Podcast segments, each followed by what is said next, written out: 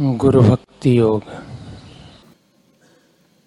साक्षात प्रेम युम आनंद स्वरूप।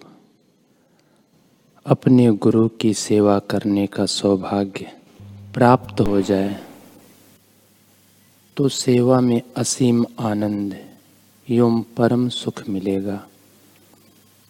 नम्रता पूर्वक स्वेच्छा पूर्वक संशय रहित होकर बाह्य आडंबर के बिना द्वेष रहित बनकर असीम प्रेम से अपने गुरु की सेवा करो।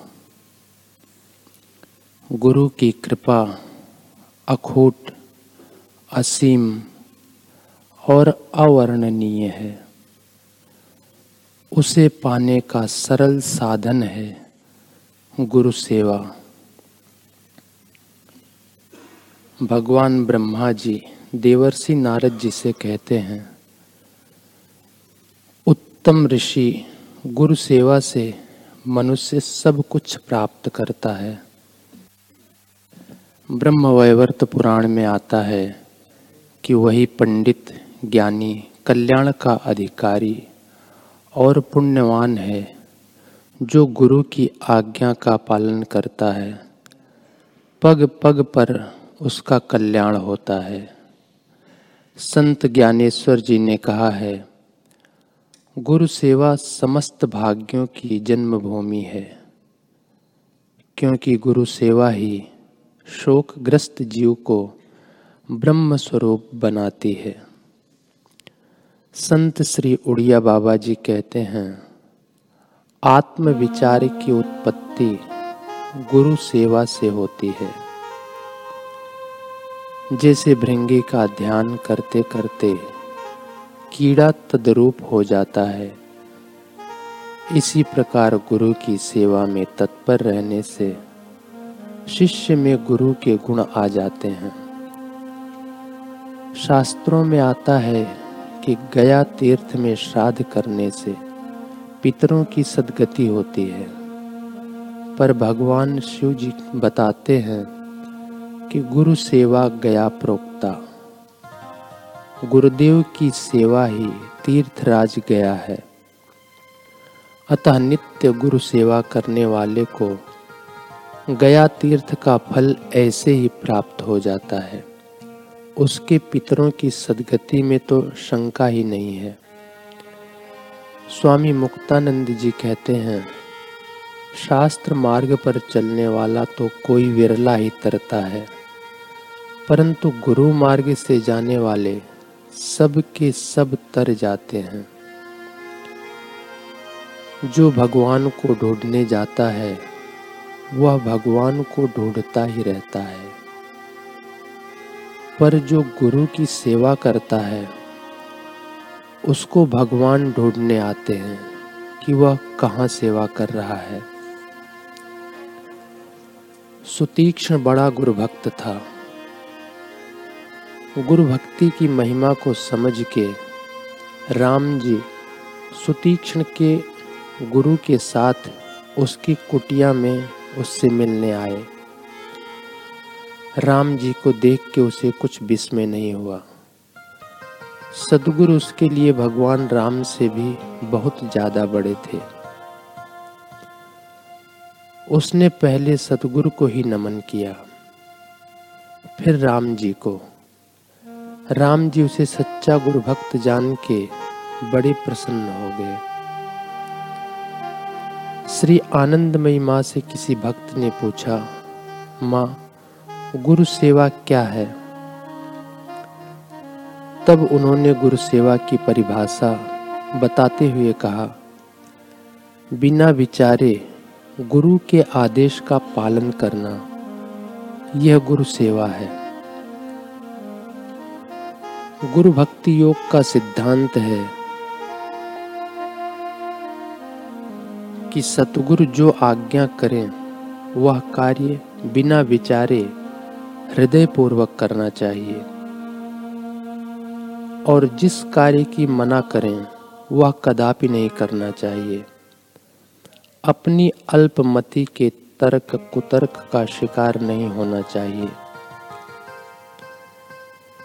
पूज्य बापू जी के सत्संग में आता है कि जो धर्म, अर्थ, काम और मोक्ष इन चार पुरुषार्थों को पाना चाहता है, वह आत्मज्ञानी संत महापुरुष की सेवा करे।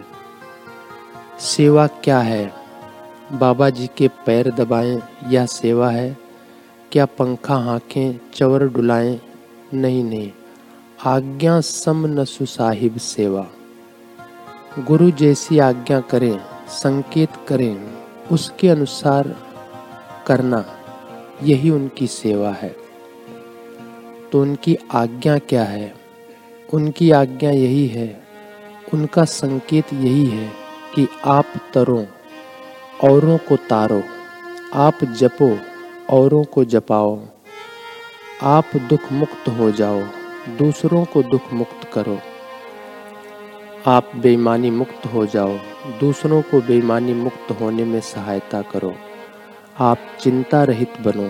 दूसरों को चिंता रहित करने में सहायक बनो। ब्रह्मवेत्ता महापुरुष जैसे भी संतुष्ट और प्रसन्न होते हों, वह सब कार्य करने में आप सफल होते हैं। तो आपने दुनिया में बड़े से बड़ा, ऊँचे से ऊँचा सौदा पक्का कर लिया। ब्रह्मवेत्ता के हृदय को प्रसन्न करने के लिए आपने थोड़ा समय लगा दिया तो आपने बहुत लाभ पा लिया। आपने बहुत कमाई कर ली अपनी, और ऐसी कमाई का मेरा निजी अनुभव है, इसलिए आपसे कहता हूँ। दुनियादारों को रिझाते रिझाते बाल सफ़ेद हो जाते हैं। फिर भी लोगों को वह लाभ नहीं होता, जितना लाभ एक ब्रह्मवेत्ता श्री लीला शाह भगवान को रिझाने से मुझे हुआ। यह मुझे प्रत्यक्ष ज्ञात है। श्री रामकृष्ण को रिझाने से नरेंद्र को, तोतापुरी जी को रिझाने से रामकृष्ण को, गुरु नानक जी को रिझाने से अंगद देव जी को, विशोबा खेचर जी को रिझाने से नामदेव जी को, इनायत शाह को रिझाने से बुल्ले शाह जी को संत रैदास जी को रिझाने से, मीराबाई को, गुरु रामानंद जी को रिझाने से, कबीर जी को, आदि को जो लाभ हुआ, उसका वर्णन कैसे किया जाए? स्वामी अखंडानंद जी सरस्वती कहते हैं, एक बार हमारे सेवक ने पूछा कि स्वामी जी, हम आपके साथ न रहें तो आपका काम चल जाएगा क्या? असल में सेवा अपने कल्याण के लिए की जाती है, गुरु के कल्याण के लिए नहीं। उस सेवा से जो विशेषता उत्पन्न होती है, वह गुरु में उत्पन्न नहीं होती, वह शिष्य के अंतकरण में उत्पन्न होती है। तो यदि शिष्य द्वारा अपने अंतकरण की शुद्धि की दृष्टि से सेवा की जाती है तो वह उसका कल्याण करती है। और यदि गुरु का उपकार करने के लिए सेवा की जाती है तो वह शिष्य के अंतकरण में अभिमान उत्पन्न करती है। तो सेवा अभिमान उत्पन्न न करे, उसके लिए सेवा करने के बाद अपनी एक आलोचना समीक्षा करो। तुम्हारे मन में क्या आया कि हमने आज बड़ी सेवा की? तो बोले कि नहीं, जी, हमसे कितनी कम सेवा हुई? माने अपनी सेवा में जो न्यूनता है, उस पर जब दृष्टि जाएगी, तब तुम्हारा कल्याण होगा और अपनी सेवा की अधिकता पर जब दृष्टि जाएगी, तब तुम्हारा अमंगल होगा।